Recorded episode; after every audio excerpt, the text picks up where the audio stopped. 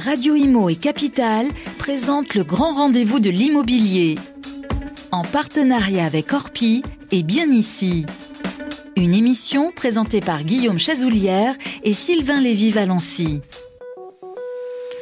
Eh bien, bonjour à toutes et à tous. Merci d'être avec nous. On vous souhaite une très très belle année 2021 en espérant effectivement que cette année portera tous les espoirs que vous avez, beaucoup de réussite, beaucoup de santé autour euh, de euh, vos proches, bien évidemment.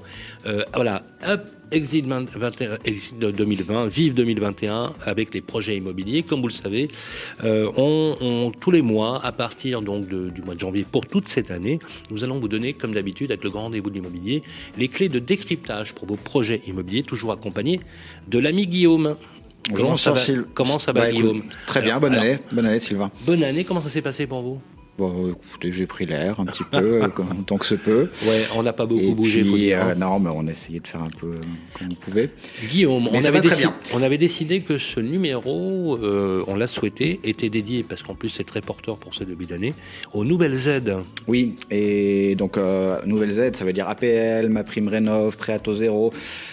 Nous avons sur ce plateau aujourd'hui Roselyne Conan, directrice générale de l'Agence nationale pour le d'information pour le logement, l'ANIL. Bonjour Roselyne. Bonjour messieurs. Avec vous, nous ferons le point tout à l'heure sur les nouvelles évolutions réglementaires qui concernent donc ces aides qui, pour les locataires, les propriétaires, les acheteurs. Avec plein de nouveautés. Absolument. Et comme euh, chaque mois, ma chère Roselyne, nous aurons également sur le plateau nos experts immobiliers, avocats, notaires, euh, qui répondent à toutes les questions avec la rigueur qu'on en connaît, des questions qui sont postées d'ailleurs sur le le club des propriétaires, euh, des proprios sur Capital.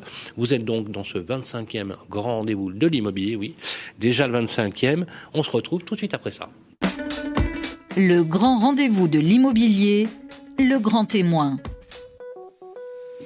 Alors, pour ce premier numéro de l'année, nous recevons donc Roselyne Conan, vous êtes directrice générale de l'ANIL, l'Agence nationale de l'information pour le logement. On va faire le point, si vous voulez bien, Roselyne, euh, sur les aides. Voilà. Euh, à quoi avons-nous droit, les problématiques qui sont liées aussi euh, aux jeunes qui s'installent, euh, aux primo-accédants, mais aussi aux jeunes locataires qui arrivent dans les villes pour travailler, par exemple. Voilà, on vous souhaite en tout cas une très très belle année. J'espère que ça a bien démarré pour vous, Rosine Conan. et je vous propose, comme la règle l'impose et la tradition de notre grand rendez-vous, que la première question soit posée par l'ami Guillaume. Merci Sylvain et rebonjour Rosine Conan. Euh, on va tout d'abord s'intéresser aux locataires, euh, parce que c'est une réforme qui rentre en vigueur dès, le 1er janvier, là, enfin qui va progressivement euh, se mettre en place. Cette année, les APL sont calculés selon les revenus de l'année en cours, avec remise à jour tous les trois mois, vous allez nous expliquer. Et avant, c'était l'année N-2. Alors concrètement, à quoi faut-il s'attendre et comment va fonctionner ce dispositif pour les locataires? Alors on parle euh, tout simplement de l'appel en temps réel, c'est-à-dire que euh, les locataires euh, vont voir donc leur aide calculée tous les trois mois sur la base des douze derniers mois. C'est-à-dire qu'avant on avait une bizarrerie, hein, mais c'était prévu par la réglementation où on prenait les revenus des deux années passées. Donc ce qui forcément impliquait un décalage dans le temps et ce décalage, il était plutôt défavorable aux personnes qui entraient dans une difficulté. C'est-à-dire qu'à partir du moment où vos revenus baissent, c'est là où vous avez besoin d'une aide. Et lorsqu'il y avait un décalage important, où il y avait un système où il y avait une, voilà, une, prise en compte, mais euh, pas aussi importante que, ce qui se fait actuellement, aujourd'hui, à partir du moment où vos ressources vont baisser, comme le calcul se refait tous les trois mois, euh, justement, cette aide va permettre de vous soutenir dans le paiement de vos charges de loyer. Hein, puisque. Euh, Avec la crise là, qui s'annonce, euh, chômage partiel, est-ce qu'il y a des locataires qui vont voir leurs aides augmenter du coup? Alors évidemment, on vit ces publics-là hein, qui voient leurs revenus baisser. Donc le recalcul sur janvier, février, mars va, va, se faire donc sur les revenus des 12 mois précédents. Donc si euh, le chômage partiel qui s'est mis en place depuis le printemps 2020 euh, a, vu effectivement, a provoqué une baisse de ressources, à ce moment-là, ce nouveau calcul va provoquer plutôt une bonne surprise pour les locataires, sachant que les CAF vont adresser un courrier à leurs allocataires pour leur expliquer ce nouveau système, puisque c'est nouveau. On sera Caisse d'allocation familiale. Alors justement, excusez-moi Guillaume, mais pour la question euh, liée aux, par exemple, les étudiants, euh, euh, ceux qui sont en contrat d'alternance, parce que ce qui je comprends bien, hein, vous me dites, hein, euh, en temps réel, ça veut dire qu'en fait, on n'a pas ces problématiques un peu folles de décalage par rapport On à la plus. situation réelle. Donc cette situation réelle prend en compte la temporalité, la réalité. Très bien hein, pour le, mais un étudiant, voilà, ceux qui sont en contrat de professionnalisation, d'apprentissage, par exemple, il y en a beaucoup, et les étudiants, est-ce que eux, ils vont voir leurs aides baisser ou pas? Alors, pour les étudiants et les alternants, il y a un dispositif spécifique de forfait où on va maintenir le montant des aides. C'est aussi pour ça, voilà, c'est Donc ça baissera pas pour eux. C'est ça. D'accord.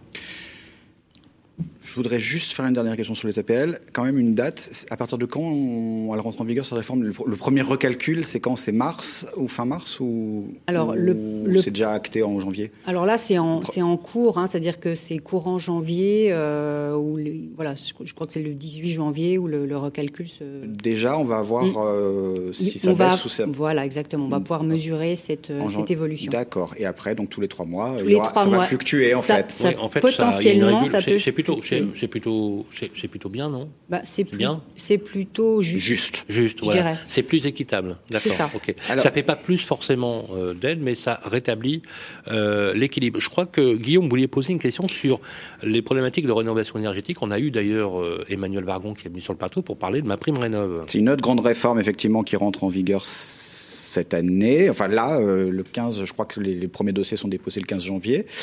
Euh, 15 janvier ou 11 janvier plutôt d'ailleurs, ont été déposés le 11 janvier. C'est la prime En fait, c'est la plateforme qui ouvre à partir du 11 janvier euh, 2021 euh, sur euh, voilà pour les C'est la- nouveaux publics. C'est la plateforme, c'est ma prime rénov, nouvelle version, je l'appelle, je sais pas comment ça, est oui. en temps Mm. réel. Celle-là, elle est, elle est à 100% des Français, en fait, 100% des propriétaires qui vont pouvoir, il y a propriétaires de résidence principale, qui vont pouvoir y avoir accès. Euh, concrètement, là encore, quels sont les, qu'est-ce que vous pouvez nous dire et nous décrire bien ce dispositif pour que les propriétaires comprennent bien ce à quoi ils ont le droit à partir de Alors, un- 2021. Un petit rappel, euh, donc c'est vrai que ma prime rénov, elle vise à faire une démarche simple sur des actes de travaux qui sont bien définis et qui sont euh, les travaux d'isolation, de chauffage, de, ven- de ventilation ou d'audit d'audit énergétique.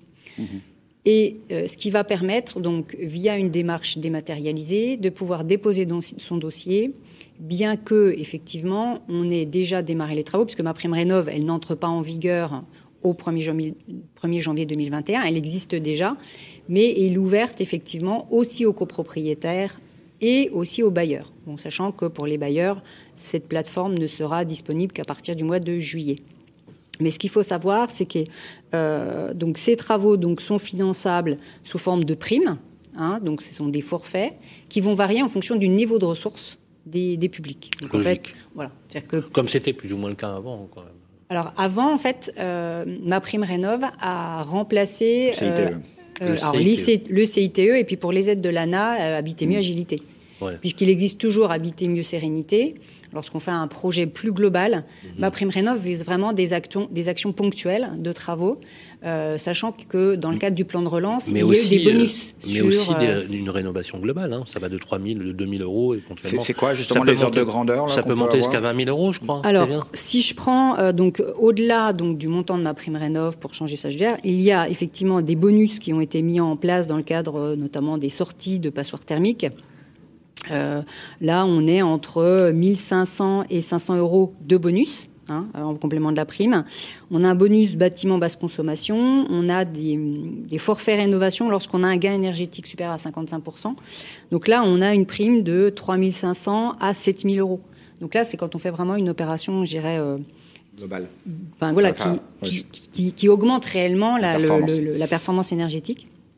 Et c'est vrai que euh, euh, l'objectif, c'est de rendre la démarche plus simple, euh, une lisibilité sur les travaux, et puis justement le plan de relance vient un petit peu muscler le montant des aides obtenues. Donc c'est vrai que c'est plutôt un point positif. Et là, les propriétaires, les copropriétaires et les bailleurs qui ont entamé des travaux, je dirais qu'ils pourront même déjà entamer des travaux puisque ça va fonctionner pour les dépenses qui ont été engagées depuis octobre. Donc, Alors- même si les travaux sont déjà commencés, alors que euh, une règle euh, très précise des, des aides de l'ANA disait pas de pas d'aide tant Mhm. qu'on n'a pas déposé son dossier. Les grands gagnants de, cette ce dispositif, ça serait qui, selon vous, finalement? Tous ceux qui rénovent. Tous ceux qui rénovent. Voilà, tous ceux qui rénovent, et je dirais en particulier les ménages à revenus modestes. On, est d'accord, voilà, c'était le sens de ma question. Clairement. le fait de dire, parce qu'on on a, on a posé la question, on a fait nos journalistes avec, euh, on a fait nos journalistes avec avec Guillaume. On avait posé la question à, Emmanuel Vargon qui nous a dit, euh, on lui a dit bon, est-ce qu'effectivement il y a une équité? D'ailleurs, c'est vous Guillaume qui aviez posé la question. Effectivement, le gros avantage, c'est qu'il y a une meilleure équité vers les, vers les... On est d'accord que c'est les ménages modestes qui sont les plus ciblés par les problématiques mm. d'investissement pour la rénovation de leurs biens. Sur une même opération, j'avais comparé entre les différents niveaux de revenus. On avait 14 300 euros pour des plus modestes en intégrant également les C2E. Et là, on était, pour les revenus les plus aisés, à 2 700 euros.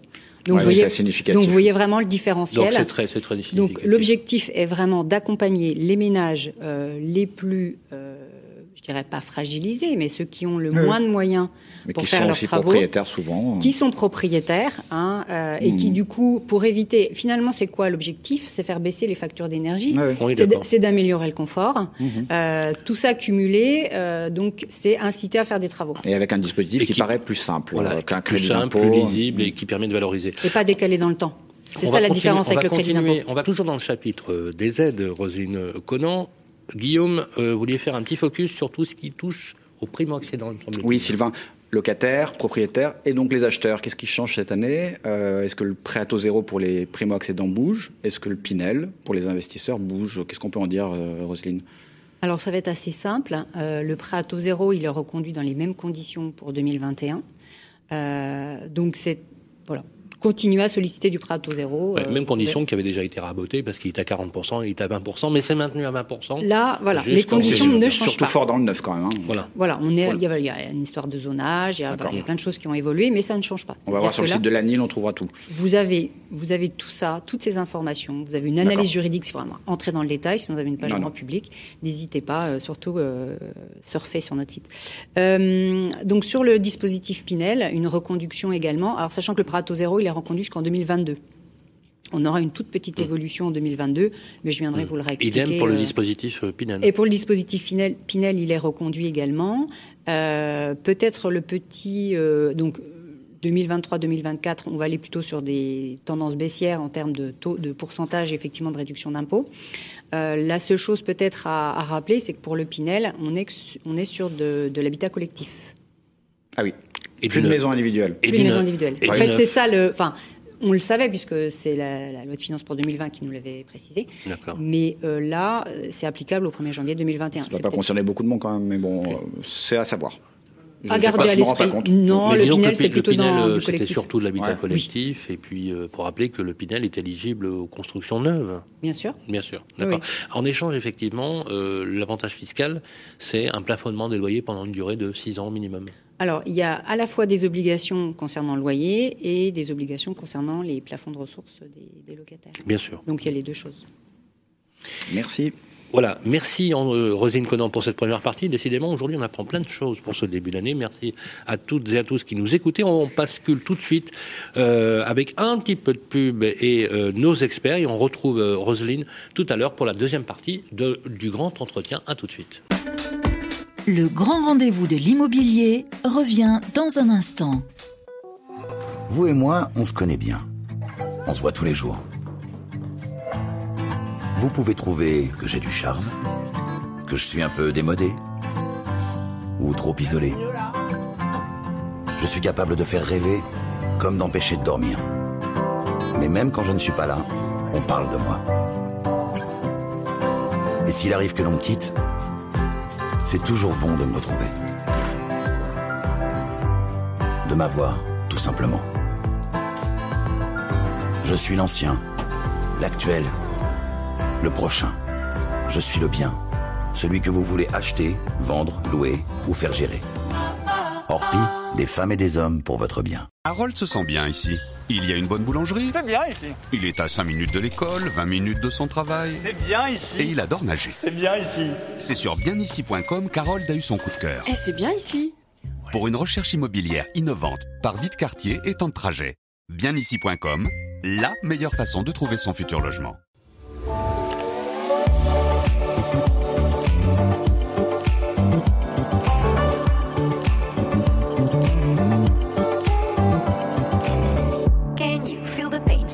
Trouble in your brain. Anger you retain, pressure rocks you like a hurricane. Is it time for you to jump into the next train? Change of hand, make a stand. I can see your heart change. Wake up, no more nap, your turn is coming up. You feel lazy, but stop the fantasies and bubble dust. If you need to hear, go for it. I will teach you how to feel the things so close to you, connected. Oh, every day is a miracle. Connect back with the people. Le grand rendez-vous de l'immobilier, ça vous concerne.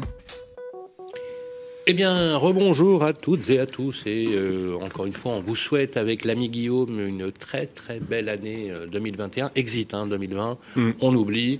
On va tâcher de se faire une belle année. Voilà. Merci d'être avec nous. Toujours les bons tuyaux, les bons plans, mais aussi des précisions sur ce qui vous concerne, c'est-à-dire l'immobilier. Et c'est un sujet majeur.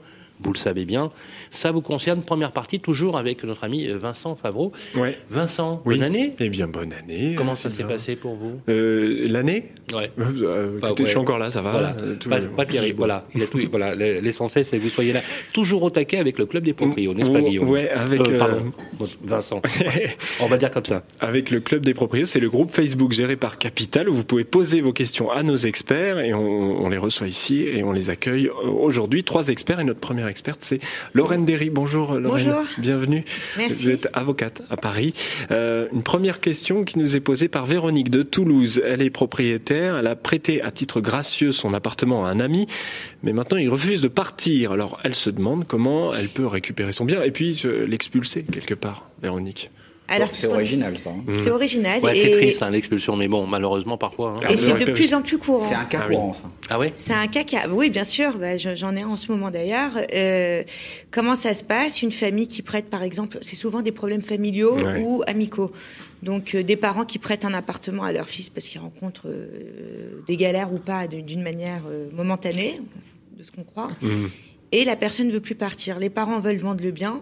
Enfin, ça, c'est mon cas, par exemple. Bon, ça peut être euh, diverses. euh, Avec leur propre autre enfant. raison, leur propre enfant, sauf qu'il a 60 ans, qu'il est propriétaire d'une autre maison, dans mon cas, et que le, la personne ne veut pas euh, partir. Mm. Pire que ça, ils l'ont mis en vente et il a commencé à attaquer euh, les, euh, les potentiels acquéreurs, donc la vente a capoté évidemment. Et donc, comment ça se passe? Je suis en plein dedans. Eh bien, il faut adresser une sommation de déguerpir. Donc, en gros, c'est une sommation de quitter les lieux. De déguerpir. Exactement, ça s'appelle déguerpir, Ah fait par un huissier. Ouais. Il faut prévoir un délai raisonnable. C'est-à-dire un délai raisonnable. Alors, c'est entre faut 15 déguerpir. jours et un mois. Moi, j'ai prendre le parti de prendre un mois pour Ouais. éviter de prendre un quelconque risque. Mais euh, il peut arriver que 15 jours, ça puisse passer. Et si, à l'issue de ce délai de l'expiration, euh, la personne en question ne part toujours pas, il faut engager une procédure d'expulsion.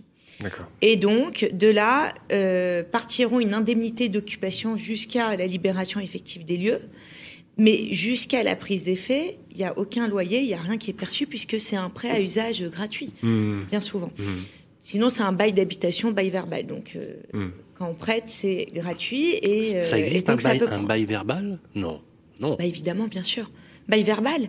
Bah, vous prêtez, euh, pas vous prêtez, vous. euh, C'est quelque chose euh, entre vous nous. avez et une le- connaissance, Mm. vous avez un appartement, vous lui dites voilà. Euh, Je t'héberge. Ouais. non, pas je t'héberge. euh, voilà les clés, c'est un ami ou, Ouais. ou même quelqu'un de naïf, hein, tout simplement. Et euh, tu me donnes 800 euros par mois euh, verbalement. Donc il n'y a, pas de contrat. preuve Il y a- a n'y a de pas de contrat, Ah oui, oui, ça C'est existe, qu'en fait, ça, le, bien le sûr. gars, je peux plus le virer s'il veut pas partir. Ah bah non. Alors, c'est du squat, ça. Eh ben non, c'est pas ça. Alors c'est très. ouais. Moi, j'ai eu un cas aussi, excusez-moi, mais là, c'est Oui. vraiment du concret, c'est du Ouais, ouais, pratique. J'avais un client qui, euh, qui, qui, qui avait donc euh, prêté, enfin pas prêté, il était propriétaire de sa, rési- de sa résidence principale, propriétaire. Hein. Il a rencontré une, une femme euh, pour qui il a été pris euh, de sentiments très rapidement. Ça arrive, hein, des choses comme ça. Oui. Non, non, mais du coup, il est terrible. allé vivre chez elle, non C'est ça Elle est allée vivre chez lui. Ah oui, Elle est allée se connaissaient à peine. C'est pire. Mhm. J'espère qu'il m'entendra pas parce qu'il Ouais. se reconnaîtra très très rapidement. Ouais. Euh, non, mais une catastrophe cette Ouais. histoire. Et ça a pas- et ça a Euh, ils ont marché eu des preuves de textos. Il y a eu des échanges de textos comme quoi elle lui disait euh, euh, je t'ai laissé de l'argent pour euh, de la nourriture. Euh, bref, histoire surréaliste. Elle n'a jamais rien payé. Hmm. Le juge en première instance a reconnu qu'il y avait un bail verbal. Elle a pu bénéficier de la trêve hivernale. Non. Lui, il a fait de la garde à vue parce qu'entre temps, elle avait jeté toutes ses affaires dans la rue Donc il a appelé les policiers, etc. Les policiers ont dit ah bah euh, c'est pas un squat puisqu'elle est là depuis plus de trois jours. Mhm. Elle- vous l'avez fait oui, rentrer dans les lieux volontairement. Donc c'est un bail verbal. Ouais. Débrouillez-vous. Non mais il a fait de la garde à vue, propriétaire de chez lui. Mhm. Elle était avec son petit copain de l'époque parce qu'en vrai elle avait un petit copain. Dans son propre appartement Non. à lui, lui qui devait être hébergé chez, chez une amie, enfin bref, ça a été l'horreur. On a mis un an, et par chance, pour expulser cette fille parce qu'on est allé en appel. Et Dieu merci, en appel, le juge et les, les juges pour moi sont, sont, sont, sont bien meilleurs, Mhm. même si c'est pas très bien ce que je dis. Mais euh, le juge a reconnu le squat et tandis qu'en première instance, ils avaient reconnu le bail verbal. Ce qui était une catastrophe parce que bail verbal, vous bénéficiez de la trêve hivernale. Squat, vous Mais bénéficiez pas coup, de la ouais, trêve notre, hivernale. notre, notre histoire, là, je reviens à notre auditrice euh, Véronique, je crois, c'est ça Donc Elle a des Véronique, chances de s'en sortir oui, oui, bien sûr, euh, elle a des cléments. chances. À part que, non, non, elle a des chances. Il n'y a pas de Mais doute. Combien de temps quoi oui, mais combien de temps, ça Euh, ouais. combien de temps Ça, c'est le problème. Les ça juges dépend sont de. plutôt cléments avec, enfin, ça rentre dans les. Non, non, non, les ça peut aller vite. Le seul souci qui se pose, c'est que un, date Et dans des- l'engorgement des tribunaux. Ouais. Mhm. Donc Surtout, une date d'audience en fonction de euh, la place qu'il y a de Mhm. dispo. Mhm, mhm. Et de deux, est-ce que cette personne est avec euh, ses quatre enfants et, Ouais. et est-ce qu'il est dans une situation terrible ou euh, il n'y a pas de situation particulière, auquel cas ça sera une procédure classique, mais euh, comme un squat, on va dire. Donc la première étape pour Véronique, c'est l'huissier avec le, le déguerpir. Sommation de déguerpir, un voilà. délai de 15 jours ou, un mois en fonction des circonstances. Et ensuite, et parallèlement à ça, prendre une date d'audience au plus vite par son avocat Ouais. pour que euh, la procédure aille le plus rapidement possible. C'est SDBV, sommation de barrez-vous. Ouais, c'est ça. On apprend des choses aujourd'hui. Oui. Je me posais la même réflexion, mon Ouais. cher Guillaume. Lorraine Derry, une autre question maintenant. Euh, elle est d'Arthur de Paris. Il sous-loue son logement social sans autorisation de son bailleur? Qu'est-ce qu'il risque, Arthur? Alors, bon, c'est- une question qu'on a bien abordée, des sous-locations euh, Airbnb. Enfin, je devine que c'est sur une plateforme Airbnb. C'est pas précisé, pas- mais ça peut être ça. ouais. On, on peut faire les deux cas, en tout cas. Alors, on va, on va faire les deux cas parce que c'est surtout les plateformes type Ouais. Airbnb. J'y bien parce que c'est c'est là où il y a le plus, euh, où ça serait le plus juteux, on va dire. saisonnière, ouais. Je- C'est ça. Donc, en gros, contrairement au secteur privé, c'est que euh, le secteur, euh, on va dire bailleur social, euh, la, la sous-location est strictement interdite, alors que dans le secteur privé, vous pouvez demander l'autorisation de votre bailleur. Donc là, c'est strictement interdit. Qu'est-ce qui risque? Bah, Comme pour euh, le secteur privé, c'est résiliation du bail, remboursement des fruits civils, ce qui veut dire que toutes tous les revenus qu'il a perçus au titre de son activité sur une plateforme, euh, si le bailleur arrive à mettre la main dessus sur ses décomptes ou s'il les donne spontanément, eh bien, il peut les réclamer en justice. Mais euh, à la différence que par rapport au secteur privé, c'est que la jurisprudence est constante jusqu'à présent, c'est qu'il euh, soustrait les loyers payés aux bailleurs. Donc, par exemple, si vous avez gagné, j'ai n'importe quoi, 10 000 euros par une activité de sous-location sur une plateforme, mais que vous payez euh, 500 euros par mois à votre bailleur, eh bien, euh, s'il paye bien ses loyers, ça sera déduit du montant des fruits civils. D'accord. Alors que euh, dans le secteur privé, jusqu'à présent, en tout cas, on s'en moque. Mhm. Euh, Enfin, c'est indifférent. Par- parallèlement à ça, s'ajoute une autre euh, amende. C'est une amende civile qui peut aller jusqu'à 9 000 euros, qui ne s'applique que pour les logements sociaux. Euh, mais en pratique, euh, les juges ont un pouvoir d'appréciation et si ils sous-louent, euh, s'ils sous-louent son, son logement d'une manière assez épisodique, ils ne retiennent pas cette sanction. Par contre, si la personne, le locataire le sous-loue d'une manière assez fréquente, par exemple, il y a un arrêt en 2019, je sais pas la date exacte, où la Cour d'appel de Paris avait retenu 4000 euros du fait qu'en fait, il habitait jamais dans les lieux et que euh, gagnait à peu près permanence. 700 euros par mois, alors que le loyer principal était de 200 euros par mois. Voilà, et ensuite des dommages et intérêts, mais encore une fois, c'est plutôt retenu dans l'hypothèse où le bailleur social demande des fruits civils, mais qu'il n'arrive pas à rapporter la preuve parce qu'un simple constat aujourd'hui n'est plus suffisant. Il faut vraiment euh, rapporter euh, d'une manière assez précise ses décomptes. Et là, donc, euh, si on ne parvient pas, et bien souvent, à titre subsidiaire, l'avocat demande des dommages et intérêts, c'est retenu. Merci beaucoup, Lorraine Voilà, Derry. avec Merci. plaisir. Merci. Oui, on rappelle, euh, on peut vous solliciter si vous avez un site, un site internet. Oui, bien sûr, derryavocat.com, enfin derry-avocat.com. Et donc, je suis avocat en droit immobilier et Airbnb. Voilà, Paris. Toujours bien consulté parce que ce genre de galère, mais c'est- c'est c'est surréaliste. Ça vous emmène très loin. Ah Surtout non, mais si, vous, si vous mais partez mal dans non, mais les, surtout dans que les c'est mauvais des- j'y conseils. C'est des choses auxquelles on ne pense pas, mesdames et messieurs qui nous écoutez, c'est des choses auxquelles on ne pense pas. Soyez extrêmement vigilants. Euh, D'ailleurs, tout à l'heure, on va voir des choses sur la copropriété aussi. Il va falloir être extrêmement vigilant. Merci. euh, Merci à vous. Merci Laurent. À bientôt. On se retrouve bientôt. tout à l'heure. Voilà, avec pour la prochaine séquence de. Ça vous concerne. À tout de suite. Le grand rendez-vous de l'immobilier, l'édito de David Benbassa. Eh bien, rebonjour à toutes et à tous et merci encore euh, d'être avec nous. Si vous nous prenez en marche, on vous souhaite une très très belle année 2021. Voilà, exit encore une fois euh, 2020. Merci d'être avec nous, toujours avec euh, notre ami David Menbassa qui nous partage chaque mois son édito. Salut David. Bonjour Sylvain. Comment ça va? Très bien, très très bien. On est prêt à partir, à démarrer cette année 2021 de la meilleure façon possible. Mes meilleurs voeux. Meilleurs vœux à vous tous, meilleurs vœux aux auditeurs. J'espère que vous allez passer. Alors David, aujourd'hui, vous allez nous donner quelques tuyaux, comme vous le faites d'ailleurs euh, chaque euh, mois. Je sais. Euh, en sachant que vous allez nous donner un petit peu, alors faire un petit bilan peut-être de l'année euh, de l'année écoulée, mais surtout les bons plans pour les porteurs de projets sur euh, comment gérer, porter son projet immobilier pour 2021.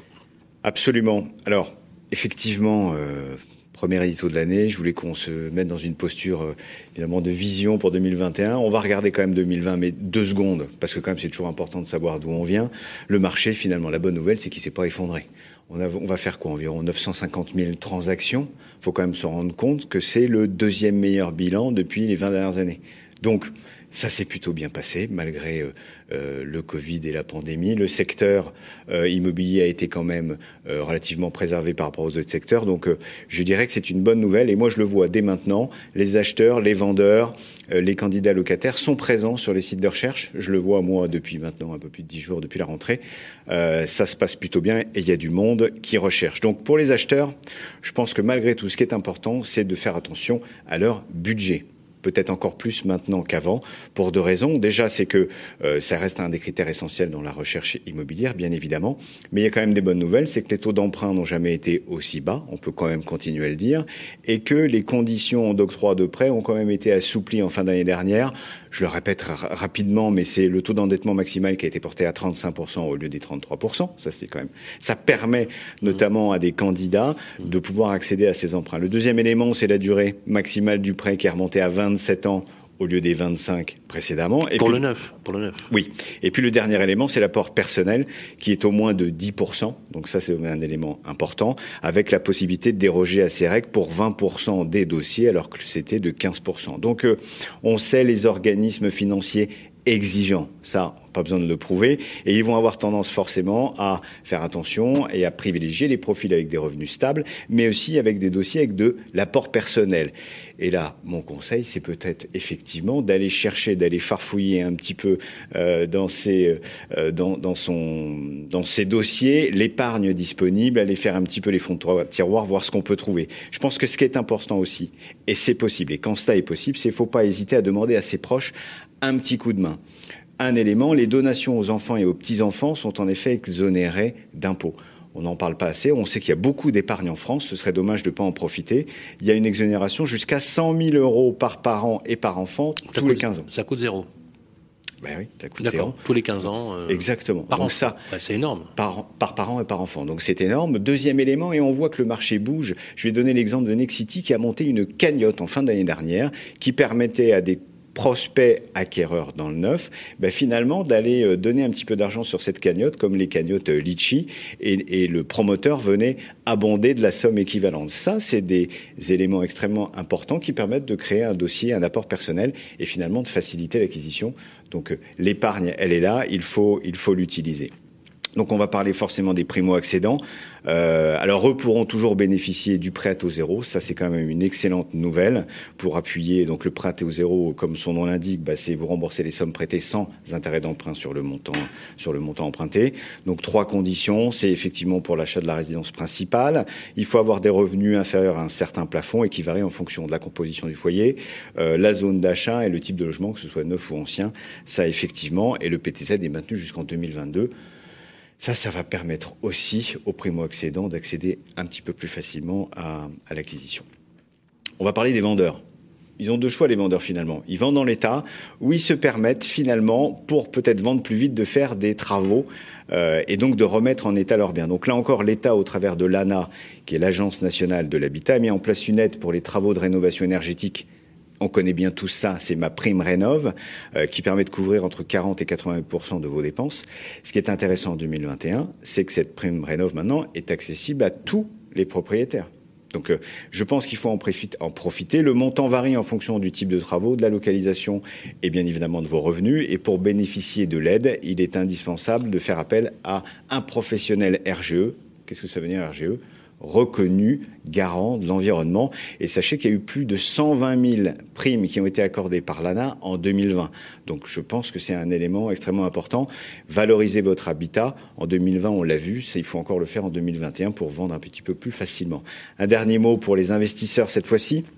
Finalement, on peut avoir le même conseil euh, que pour les acheteurs et que pour les locataires. Finalement, ce qui fait la réussite d'un investissement locatif, c'est quoi? Ben, C'est finalement sa capacité à attirer euh, les locataires et surtout à les fidéliser. Donc pour ça, ben on fait comme si on faisait pour nous, c'est-à-dire on s'occupe de l'environnement. Dans sa recherche immobilière, on va vérifier la proximité des transports, des points d'intérêt, des commerces. On va vérifier que la commune est attractive, notamment en termes d'emploi, si c'est une grande commune. Et effectivement, la rentabilité de l'investissement sont des éléments extrêmement importants. Alors, bonne nouvelle pour ce type de client. La loi Pinel et le donc Pinel pour le neuf et le de Normandie pour l'ancien sont prolongés jusqu'en 2022 dans les mêmes conditions. Donc je répète rapidement, hein, la réduction d'impôt qui est 12% du montant du bien pour euh, un, engagement de 6 ans de location, 18% de réduction pour 9 ans de location et 21% pour 12 ans de location. Alors pour en bénéficier, c'est assez simple. Il faut par contre faire attention à la localisation, au plafond de ressources du locataire et au plafond de loyer. Tiens, on parle loyer. On parle loyer, c'est le sujet du jour. Et, on parle encadrement des loyers. Donc je pense que vous en avez parlé, mais le dispositif est déjà en place à Paris et à Lille et il entrera en vigueur courant 2021 dans les neuf communes de pleine commune. Vous connaissez ces communes de pleine, pleine commune, ouais, euh, Saint-Denis. Euh, Aubervilliers, Épinay-sur-Seine, Pierrefitte, sur Seine, Saint-Denis, Villetaneuse, Stein, Lille, Saint-Denis, La Courneuve et Saint-Ouen pour ceux qui habitent là-bas. et, et, sachez qu'en plus, Lyon, Bordeaux, Montpellier et Grenoble réfléchissent activement à la mise en place de cet encadrement des loyers. Souvent la question qu'on nous pose, et on doit vous la poser à chaque fois, mais finalement, toujours la même question, quel est le bon moment? Est-ce que 2020 va être le bon moment, 2021 va être le bon moment pour acheter, pour louer? C'est ce qu'on dit. Il n'y a qu'une chose à savoir, finalement, Sylvain, c'est qu'il n'y a pas de mauvais moment. Le bon moment est celui dont on a besoin euh, d'acheter ou de louer quand euh, finalement c'est un moment de vie euh, qui vous appartient, vous avez une, un changement de situation familiale, un changement de situation professionnelle. Donc si ça vous arrive en 2020, sachez que ce sera le bon moment. Donc finalement 2021. 2021. J'ai du mal à sortir de 2020. Oui, il faut dire que elle nous a, marqué. Il y en a beaucoup, mais 2021, enfin, en fait, à, à la faveur d'une baisse des taux historique, bien sûr, et de, du fait que effectivement le gouvernement vous incite à le faire. Donc effectivement avec beaucoup de scrupules, euh, portez vos projets avec beaucoup d'attention. Merci David. Merci à vous. On vous retrouve le mois prochain pour votre édito et on va écouter tout de suite quelqu'un que vous allez appeler pour le Focus Marché. Le grand rendez-vous de l'immobilier, Focus Marché de l'Immo par David Benbassa. Rebonjour à toutes et à tous. Merci d'être avec nous. 25e numéro, et oui, 25e numéro du Grand Rendez-vous de l'immobilier. Si vous nous prenez en cours, on vous souhaite une très, très belle année 2021. Euh, Comme chaque mois, euh, on a maintenant un focus marché. Voilà, depuis euh, cette troisième saison, avec l'ami David Benbassa, où David, vous vous appelez, voilà, dans chaque territoire, des personnes qui nous donnent un éclairage. Et c'est le principe du focus. Absolument. Et ce mois-ci, pour démarrer l'année, euh, il était euh, pour moi pertinent qu'on puisse encore voyager et aller cette fois-ci en Lorraine. Et on va appeler euh, Monsieur Thierry Bénédic, qui est le président du groupe Bénédic Immobilier. C'est un groupe qui a plus de 14 agences en Lorraine. Il fait l'ensemble des métiers et c'était important de pouvoir l'interroger. Alors, est-ce que Thierry, est-ce que Thierry est avec nous? Thierry? Oui, bonjour à tous. Bonjour Thierry et meilleurs voeux pour cette euh, nouvelle année. Euh, J'avais une question. Effectivement, on a passé une année 2020 euh, assez compliquée, mais finalement, dans le secteur immobilier, s'en est plutôt bien sorti. Comment Lorraine et comment euh, le groupe Bénédic appréhende le marché 2021, notamment par le prisme de l'ensemble des aides qui sont à disposition et qui lui sont reconduites pour le marché en 2021 oui, alors tous mes bons voeux également à, à, tout le monde et à tous les auditeurs. Alors 2020 effectivement a été une année euh, qui, avec tout ce qu'on a connu, est, est restée bonne avec une, demande toujours forte de la part des, candidats à, l'accession. On continue à avoir cette même tendance sur euh, sur début d'année. On est sur un marché en Lorraine qui est assez, surtout dans les grandes villes, qui est assez sain, où il y a peu, de, de spéculation, des prix qui ont monté à peu près de 10 à 15% sur euh, les 12-18 derniers mois, et euh, donc une demande qui, qui reste euh, qui reste supérieure à l'offre, avec toujours euh, pour nous dans nos métiers la, la pas la pression, mais la le, le, besoin d'avoir des taux d'intérêt bas, ce qui est encore le cas actuellement et qui permet à une grande partie d'acquéreurs d'être d'être solvables et d'être dans le marché. Est-ce que le marché en Lorraine, euh, dans certains marchés, arrive à quand même euh, intéresser encore et, et, faire participer les primo-accédants au marché? Est-ce que les aides euh, qui existent aujourd'hui euh, les maintiennent sur le marché, même en Lorraine? Oui, alors les, le, le, par exemple, les, les, prêts à taux zéro, euh, ce genre d'aide euh, permettent aux, aux primos. Ce qui permet surtout aux primos d'être sur le marché, c'est ça reste, je dis juste avant, les, les taux d'intérêt. Tant que les banques font confiance aux, aux primos euh, et permettent de faire des prêts sur 20, 25 ans à des taux, à des taux intéressants, ce qui est le cas actuellement, ben ça, ça permet aux, aux primos d'être toujours dans, dans le marché. Euh, sous réserve que le marché euh, ne, ne, monte pas euh, indéfiniment, parce qu'à un moment, ils, en sortiront. Mais pour l'instant, euh, nous, en plus, on a une, une clientèle de, de, frontaliers, de gens qui travaillent au Luxembourg, et donc qui ont un pouvoir d'achat un petit peu supérieur qui permet de, de les laisser tout à fait dans la course à l'accession. D'accord. Très clair. Merci beaucoup Thierry pour euh, cette intervention. Eh ben, je vous souhaite euh, beaucoup de ventes, beaucoup de transactions pour cette, pour cette année 2021. Très bientôt. Merci pour Merci ce focus, Merci. Euh, David. Merci à Thierry Bénédicte, groupe Bénédicte, que vous retrouvez bien sûr en Lorraine. Et on se retrouve le mois prochain, David, pour votre nouveau focus Avec marché. grand plaisir. On appellera un professionnel en duplex. À tout de suite. Le grand rendez-vous de l'immobilier, ça vous concerne. Eh bien, bonjour à toutes et à tous. Nous sommes toujours dans ce 25e numéro, et oui, 25e numéro du grand rendez-vous de l'immobilier. Ça vous concerne. Seconde partie. Toujours avec vous, l'ami Vincent. Oui, et euh, nous accueillons maintenant euh, une nouvelle experte, une nouvelle invitée. Bonjour Noémie Bodoc. Bonjour, bienvenue. Merci Mais avec plaisir. Euh, vous êtes fondatrice de l'agence immobilière Oscar à Fontenay-sous-Bois, pas loin de Vincennes. La première question pour vous, elle nous vient de Martine de Perpignan. Martine va vendre son logement en copropriété. On lui a dit qu'elle aurait un certain nombre de frais à régler pour organiser cette vente, mais elle ne sait pas lesquels. Quels frais, à quels frais elle peut s'attendre, Martine? Oui, alors en effet, aujourd'hui, il y a plusieurs frais qui sont applicables aux vendeurs.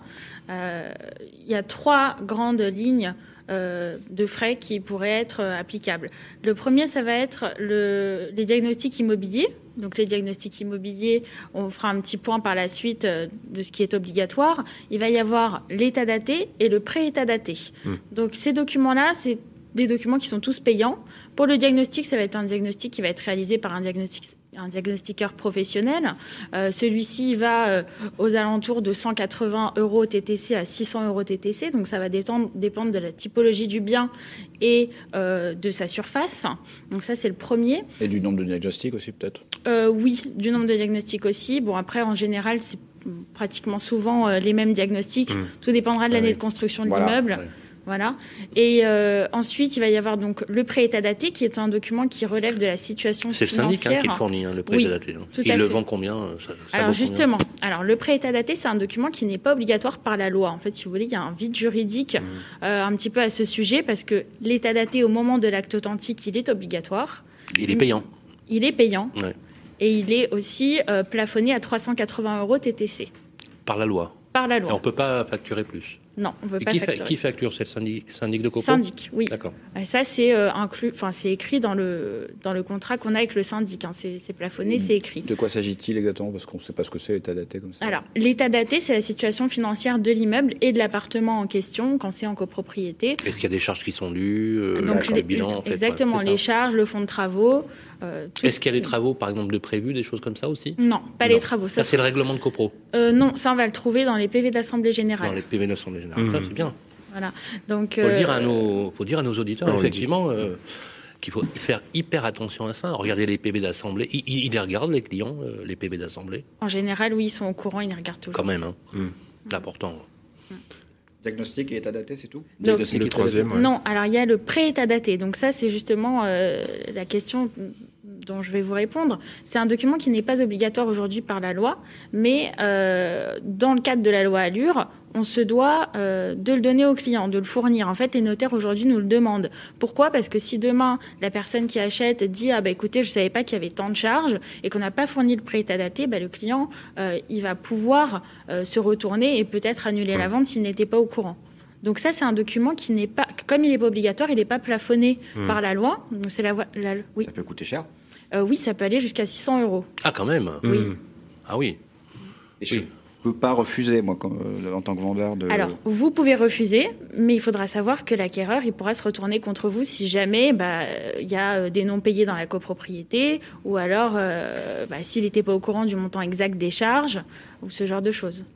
Et qu'est-ce que vous préconisez donc du coup?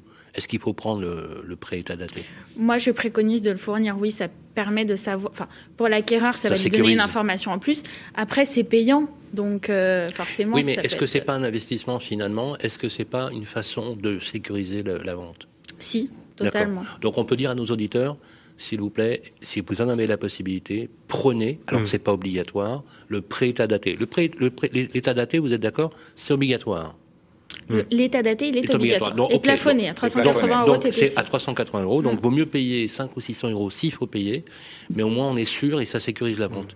Oui. Est-ce qu'à la lecture du pré-état daté, on peut renoncer à la vente?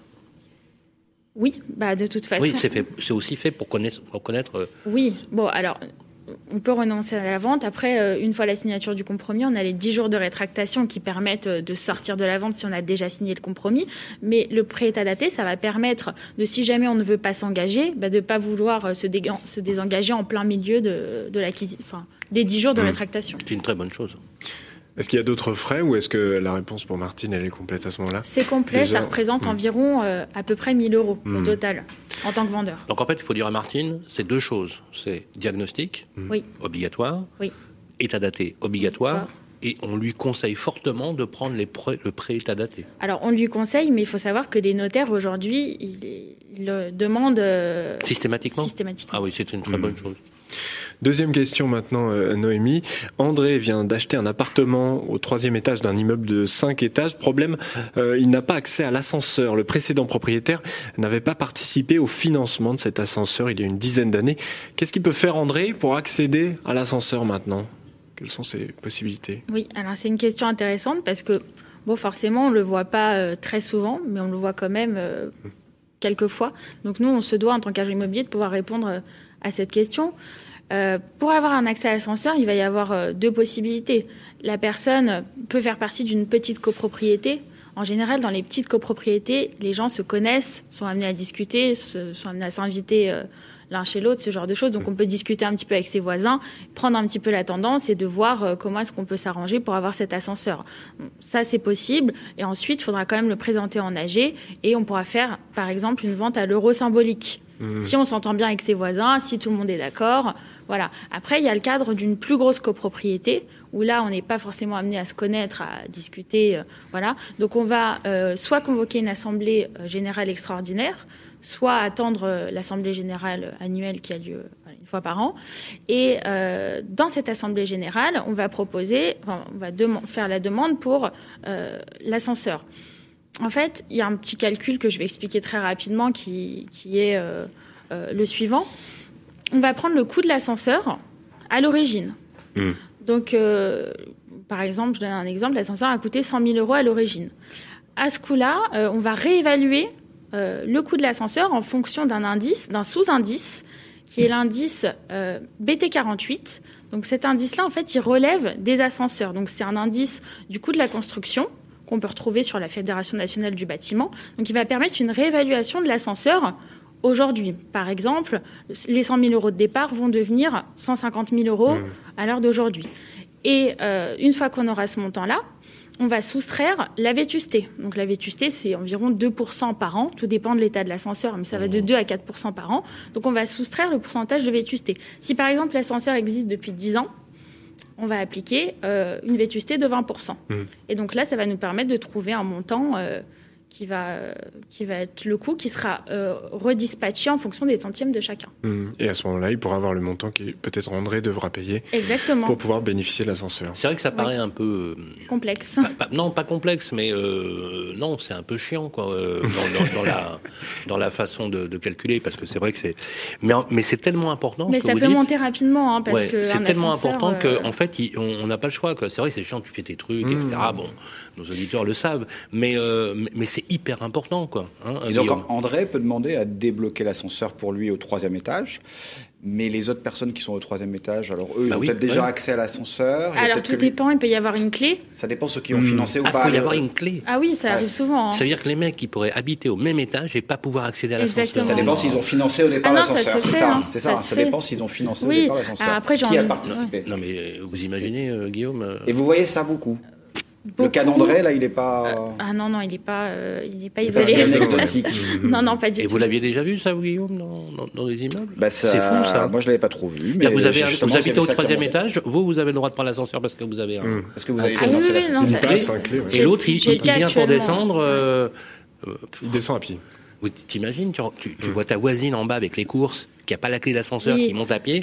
Tu dis, bon, allez, je te prête ma clé. euh.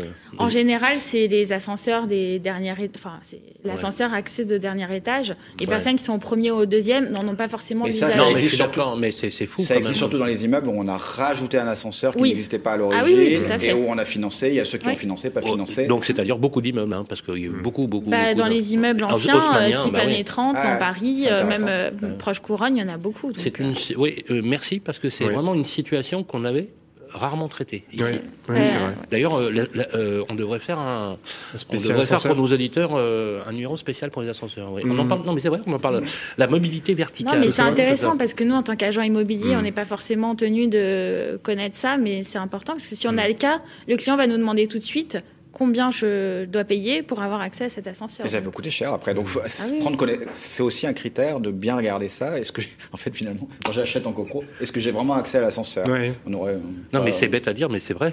Parce faut- qu'après, ça peut se chiffrer à plusieurs centaines, à plus une dizaine que de ce que milliers vous d'euros. Quand hein, j'achète en copropriété, c'est pas bête de dire est-ce que j'ai le droit de prendre l'ascenseur?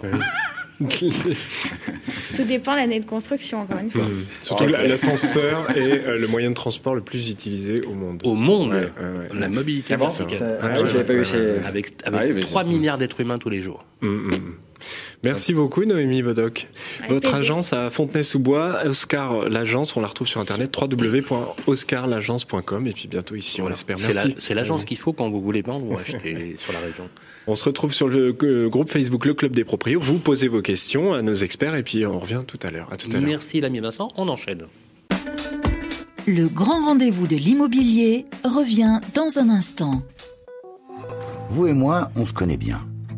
On se voit tous les jours. Vous pouvez trouver que j'ai du charme, que je suis un peu démodé, ou trop isolé. Je suis capable de faire rêver comme d'empêcher de dormir. Mais même quand je ne suis pas là, on parle de moi. Et s'il arrive que l'on me quitte, c'est toujours bon de me retrouver. De m'avoir, tout simplement. Je suis l'ancien, l'actuel, le prochain. Je suis le bien, celui que vous voulez acheter, vendre, louer ou faire gérer. Orpi, des femmes et des hommes pour votre bien. Harold se sent bien ici. Il y a une bonne boulangerie. C'est bien ici. Il est à 5 minutes de l'école, 20 minutes de son travail. C'est bien ici. Et il adore nager. C'est bien ici. C'est sur bienici.com qu'Harold a eu son coup de cœur. Eh, c'est bien ici. Pour une recherche immobilière innovante, par vite quartier et temps de trajet. Bienici.com, la meilleure façon de trouver son futur logement.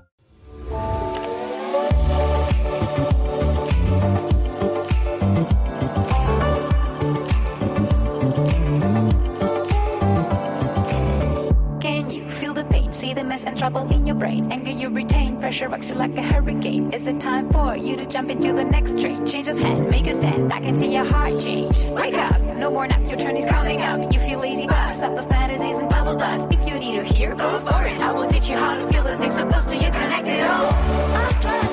Every day is a miracle. Connect back with the people. Le grand rendez-vous de l'immobilier, le grand témoin. Eh bien, rebonjour à toutes et à tous. 25e numéro du Grand Rendez-vous de l'immobilier. Deuxième partie du Grand Entretien, accompagné de Roselyne Conan comme grand invité. Vous êtes euh, la directrice générale de l'ANIL, voilà, l'Agence nationale pour l'information pour le logement. Extrêmement important. Merci d'être avec nous pour cette deuxième partie de l'émission, toujours accompagné de l'ami Guillaume. Guillaume, on a un sujet euh, concernant euh, bien évidemment les particuliers, les primo-accédants, mais aussi tous ceux qui sont dites des populations fragiles à l'aune de ce qui s'est passé avec la crise sanitaire. Ça a plus de sens que jamais, n'est-ce pas? Oui, on va faire un petit point avec vous sur vraiment toutes ces aides après avoir évoqué les aides générales dans une première partie, toutes ces aides qui sont liées à la crise et qui peuvent nous aider à traverser la crise. Et alors, depuis plusieurs mois, notamment, les associations tirent la sonnette d'alarme. Je m'intéresse aux locataires. Euh, avec la crise, les impayés risqueraient d'exploser.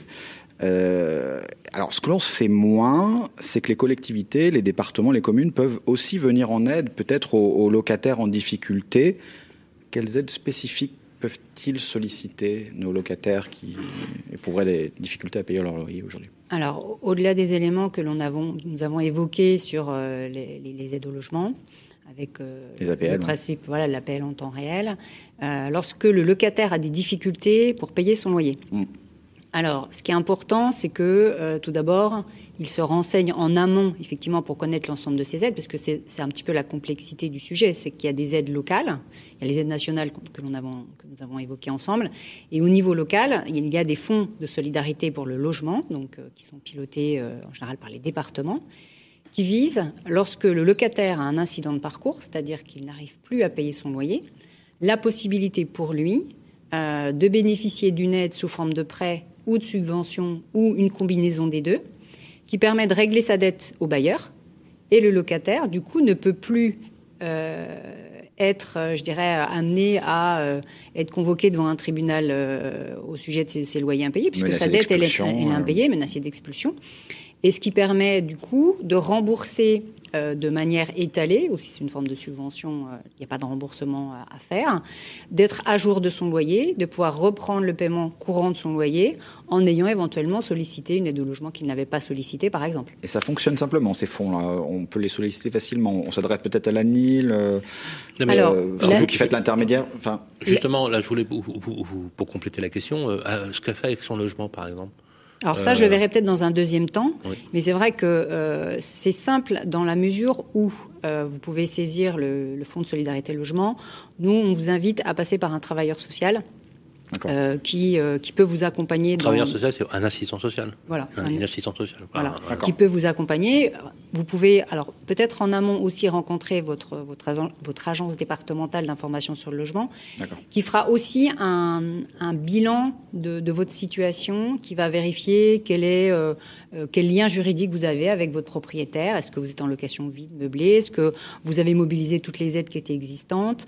Euh, Est-ce que vous avez d'autres dettes? Puisqu'il y a le sujet du loyer, mais il y a d'autres, il y a d'autres sujets. C'est-à-dire que lorsqu'on en a payé, potentiellement, on peut aussi avoir des dettes de crédit à la consommation. Donc, Peut-être que c'est une vue d'ensemble qu'il faut avoir et euh, pour régler justement cette situation, euh, faire déjà un premier état des lieux est, une bonne Vous avez euh, absolument raison parce que souvent l'indicateur de non-paiement des loyers a un sous-jacent. C'est une défaillance de paiement pour des choses qui n'étaient pas prioritaires au départ. Parce qu'en général, les gens font très attention au paiement de leur loyer. Oui, ils priorisent le loyer. Et donc, du coup, quand ils mm. commencent à ne plus payer leur loyer, c'est que leur situation. Est-ce que ça, vous l'observez, ça, que leur situation s'aggrave dans ces cas-là?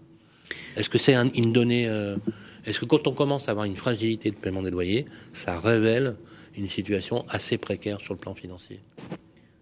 Alors, comme vous le disiez, euh, le loyer est souvent priorisé dans, les différentes échéances à payer.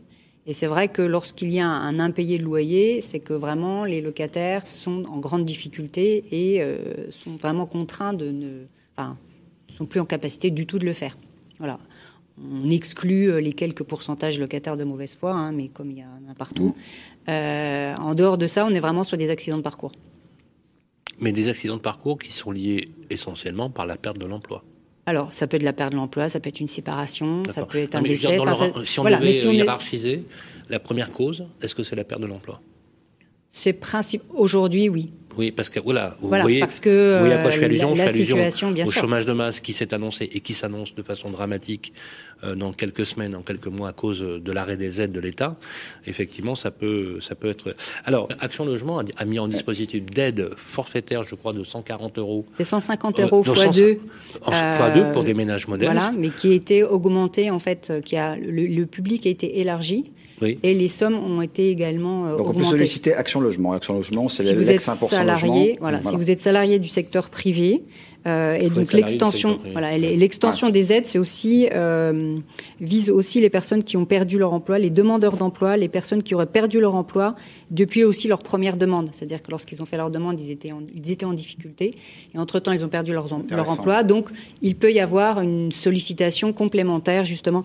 Donc, on est sur les, les charges de logement, c'est-à-dire que c'est pas que le loyer, Ouais. Oui, c'est aussi sûr. les, les accédants bien, à la propriété. Je trouve ça, je trouve ça C'est- super. intéressant, que- ouais. je trouve ça bien qu'ils aient, qu'ils aient. Jusqu'à 900 euros cette fois. Ah oui, Alors, quand même. Les départements, Action Logement, et moi, les, banques alors. Euh, qu'est-ce, que- comment elles se comportent en cette situation de crise? Pour les, notamment les petits propriétaires qui auraient du Comment mal les à- banques, euh, Est-ce qu'il y a des conditions qu'elles arrangeantes Voilà. Enfin, dire, dire, dire d'une banque qu'elle est arrangeante, c'est presque un, un contresens. Mais je bon, peux avoir du mal à rembourser mes emprunts. On va quand même poser la question est-ce que les banques sont arrangeantes? Moi, je dirais globalement, elles jouent le jeu.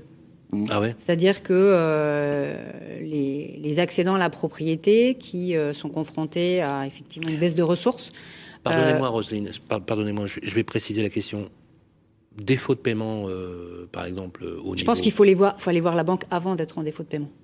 C'est-à-dire que je pense qu'il y a des choses à faire avant d'être en défaut de paiement. C'est-à-dire que que, on peut renégocier un taux. Il y a, enfin, Oui, mais taux renégocier d'intérêt. un taux, premier point. Deuxième chose, on a une suspension de crédit. On peut rééchelonner De aussi. six mois. Mais- On, a, on peut proroger la, la- Mais imaginons qu'on soit dans une situation qui fait que. Est-ce que la banque, de toute façon, au bout d'un certain temps, se résout à, à finalement saisir et à prononcer, à prononcer la déchéance du prêt? Alors que la défaillance sera trop importante, Oui, que euh, l'arrangement amiable ne pourra pas être euh, négocié. C'est pour ça que moi ce que je, je voudrais conseille, savoir, c'est oui, l'amont. Quels conseils on peut donner en amont, justement? Quelles sont les solutions? Qu'est-ce que je vais dire à mon banquier pour prévenir le risque? Comment on fait? Oui, alors, Qu'est-ce Est-ce que qu'il y a des rééchelonnements des... Voilà. Alors déjà, mais- reprendre son contrat de prêt. Ouais. Alors si c'est compliqué à lire, et là je, je peux, euh, je le conçois, c'est assez long un contrat de prêt. Vous allez voir votre adil, elle peut vous accompagner dans la lecture de ce contrat de prêt. Il existe euh, la possibilité dans certains contrats de rééchelonner, de décaler. C'est-à-dire que pendant une certaine période, on décale les échéances. des mensualités. Une partie, peut-être D'accord. 50% des échéances. Voilà, en fonction des contrats, il y a cette possibilité-là. Vous pouvez euh, négocier le taux à la baisse. Parce que euh, aujourd'hui les taux font que ils sont très bas et vous avez peut-être emprunté il y a peut-être 8 ans où les taux étaient un peu plus élevés donc il est peut-être euh, encore possible. C'est peut-être un peu plus compliqué ça pour... euh, Oui mais il faut pas bon. être en impayé. Mais- C'est-à-dire que quand on sent que la difficulté approche, c'est là où il faut commencer la négociation. Et après, on peut aussi rééchelonner. C'est-à-dire qu'il y restait, par exemple, 8 ans remboursés. Ben, du coup, on va l'étaler sur 10 ou 12 ans. Euh, Et pour- ça, c'est- et ça, c'est possible. Ça, c'est possible. D'accord. Donc si on sent les difficultés poindre, faut... Augmenter il y a la une palette de possibilités. Voilà, il faut tout de suite, Ah, tout de suite se poser la question, se faire accompagner. globalement, quand vous, c'est parce que vous, vous, vous faites aussi l'interface avec euh, différents, puis pour vous les rencontrer, ils sont quand même globalement arrangeants. Nous, franchement, on n'a pas de, de problématique majeure sur les accédants à la propriété euh, qui n'arrivent pas à renégocier avec leur établissement financier. D'accord. Voilà. On a. Est-ce qu'on a une dernière question, Oui, Guillaume un petit point. Alors là, on est un petit peu, c'est pas de l'immobilier directement, mais quand même, je vais noter ce point-là. Euh, il y a un coup de pouce qui est peu connu aussi, c'est pour les salariés qui cotisent à la GIRCARCO, euh, ils peuvent solliciter une aide spécifique de, de leur caisse. C'est possible C'est Alors, ça. Et ça, euh, je sais pas si on le connaît Jusqu'à bien. alors cette disposition a été mise en place euh, avec la crise, hein, euh, bien évidemment. Ce- la GIRCARCO a souhaité soutenir euh, les salariés qui cotisent à cette caisse de retraite. Alors à ce jour, le, le dispositif avait été annoncé s'arrêtant au 31 décembre 2020. Ah. Donc aujourd'hui, euh, on attend de savoir s'il y a prorogation ou pas. Pour Voilà. l'instant, la question ça, ça demeure permettait d'avoir combien? Mais il y avait une aide de 1500 euros D'accord. hein, par, les, par an. Euh, enfin, par demande, voilà. une aide forfaitaire. Une aide- bon, c'est pas neutre du tout bien entendu. Merci beaucoup, Roselyne euh, Conan, d'avoir à répondu à, nos questions. Je rappelle que vous êtes directrice euh, de l'Agence nationale pour l'information pour le logement, euh, où on retrouve d'ailleurs tous les travaux que vous menez actuellement, toutes les actualités. Allez sur le site internet. Vous êtes là au- aussi pour avoir ce rôle d'interface et de conseil sur les orientations, et on en a bien besoin. Je rappelle que c'est gratuit. hein. On peut accéder au service de la NIL gratuitement. Voilà, les agences ça. départementales, vous les trouvez sur le site de l'ANIL. Vous avez une carte interactive, vous Absolument. cliquez et vous avez les coordonnées. Voilà, anil.org. Voilà, tout simplement. Merci, Merci et à très vite, euh, Roselyne. Au revoir. Le grand rendez-vous de l'immobilier, droit dans l'IMO, avec Stéphane Moquet. Bien, rebonjour à toutes et à tous. Merci d'être avec nous. Vous êtes dans ce 25e numéro. Et oui, 25e numéro du grand rendez-vous de l'immobilier. Et une fois n'est pas coutume, de retour, notre chronique tant attendue, euh, l'édito, euh, la séquence de droit dans l'IMO, accompagné de Stéphane Moquet. Comment ça va, Stéphane? Ça va très bien. Bonjour Sylvain et bonjour Guillaume. Alors Bonjour. Stéphane, vous êtes le directeur général du réseau Orpi, tout le monde le sait. Je vous souhaite une très très belle année 2021. Comment ça s'est passé pour vous? L'année 2020 Alors comment voilà Ah, euh, d'abord parler de l'année 2020. Voilà, voilà, le, voilà, le réveillon, le, le début d'année. Sylvain, je le revois dans un an pour vous parler de l'année 2021. Mais euh, l'année 2020, ben, je, je crois qu'on on est un secteur d'activité où il faut quand même pas se plaindre. Quand on voit euh, aujourd'hui les, les bilans des différentes industries, hein, que ce soit celle du tourisme, que ce soit celle de l'automobile, du cinéma, que ce soit celle de l'aérien, quand on voit des, des chiffres à moins 25, moins 30, moins 70% d'activité. Quand on voit l'immobilier à moins, moins 10%, on, aura euh, des chiffres définitifs probablement euh, à la fin du mois euh, par euh, la Chambre des notaires. On peut se dire quand même qu'on est un, secteur privilégié. Et c'est vrai que je me souviens en avril sur, euh, votre antenne où j'avais dit qu'on avait des, raisons d'espérer euh, un rebond en, sortie de premier confinement. Ben, ça s'est révélé exact. Donc on a, une année qui s'est révélée finalement très bonne. Il y a toujours une forte attractivité pour l'immobilier. Les taux étant euh, restés très bas, ben, l'année, euh, on n'a pas beaucoup à se plaindre sur l'année 2020. Alors, comme on, le dit dans votre séquence droit dans l'IMO, on va aller droit au sujet. Trois points. Euh, un chômage de masse qui s'annonce avec de grosses défaillances.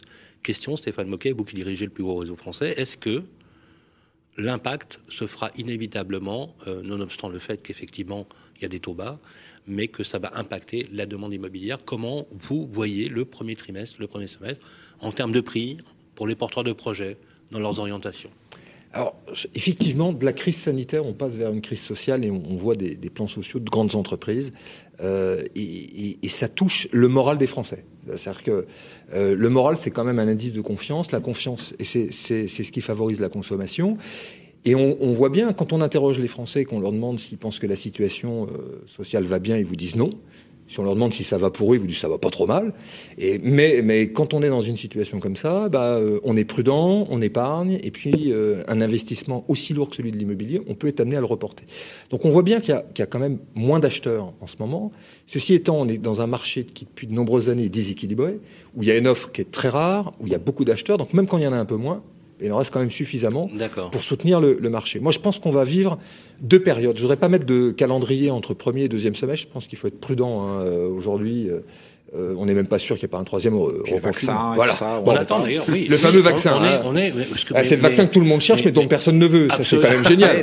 hein, donc, euh, non, mais, non, mais ce que vous dites est, est, est, est, terriblement vrai. Voilà, terriblement vrai. Alors, vous savez, il y a des petits pays comme Israël, par exemple, qui a vacciné 2 millions de personnes.